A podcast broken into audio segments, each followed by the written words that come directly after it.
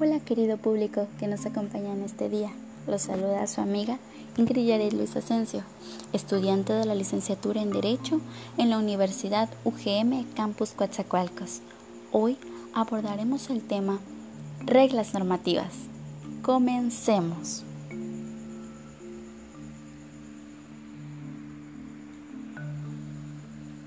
¿Alguna vez escuchaste hablar de la palabra norma?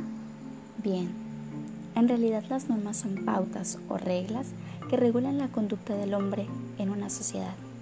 En todas las sociedades hay pautas o normas para que las mismas se mantengan y cumplan con su finalidad.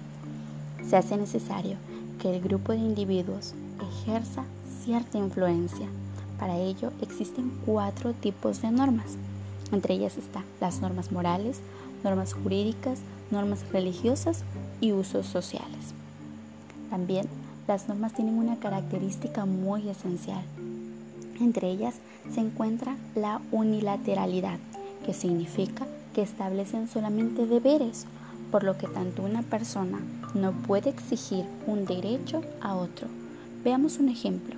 Si saludo a una persona y esa persona no tiene la obligación de saludarme, lo puede hacer o no. Queda decisión de esa persona.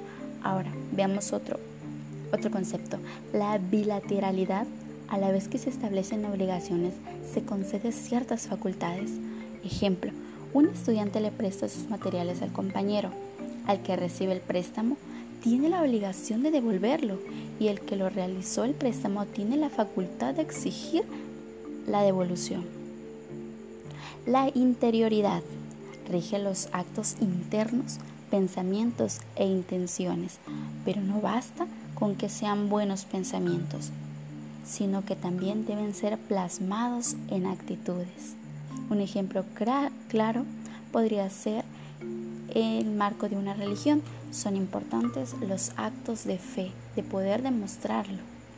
La exterioridad, por lo consiguiente, son las normas jurídicas que rigen la actividad externa de las personas, lo que no quiere decir que no se tomen en cuenta la intencionalidad un ejemplo claro podría ser quien comete un delito con intención de daño será obviamente sancionado de manera distinta a quien lo realice sin una intención de hacerlo.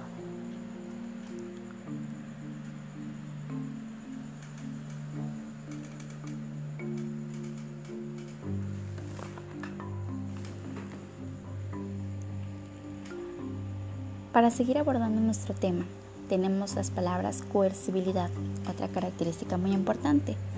Significa que si no se cumple la norma, existe la posibilidad de recurrir a la fuerza.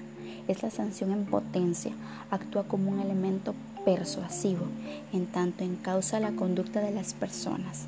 Ejemplo, el que no pague en fecha la contribución inmobiliaria sufrirá recargos. Si no hacemos los pagos a tiempo, nos recorta, por ejemplo, el suministro de luz eléctrica. La incoercibilidad significa que no existe la posibilidad de usar la fuerza en caso de incumplimiento de la norma.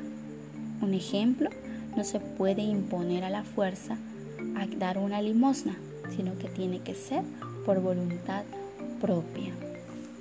La autonomía otro factor muy importante y una característica que significa respetar algo que surge de convencimiento del propio sujeto, la autorregulación. Un ejemplo, el no mentir, que surja del mismo su honestidad propia. La heteronomía significa que la norma les es impuesta a las personas desde afuera no surge desde su propio sujeto. Un ejemplo claro pueden ser las influencias externas, por ejemplo la moda o los estereotipos que vemos de diferentes personas. Lo que uno hace es querer también imitarlo. Entonces todas estas características hacen de la norma una sola propia. ¿Verdad que es muy interesante conocer las normas de nuestro país? Bien. Todo principio tiene su fin. Ahora hemos llegado al final de este podcast, no sin antes despedirnos y agradecerle por su atención prestada. Un saludo cordial a nuestra catedrática. Feliz tarde. Nos vemos en la próxima.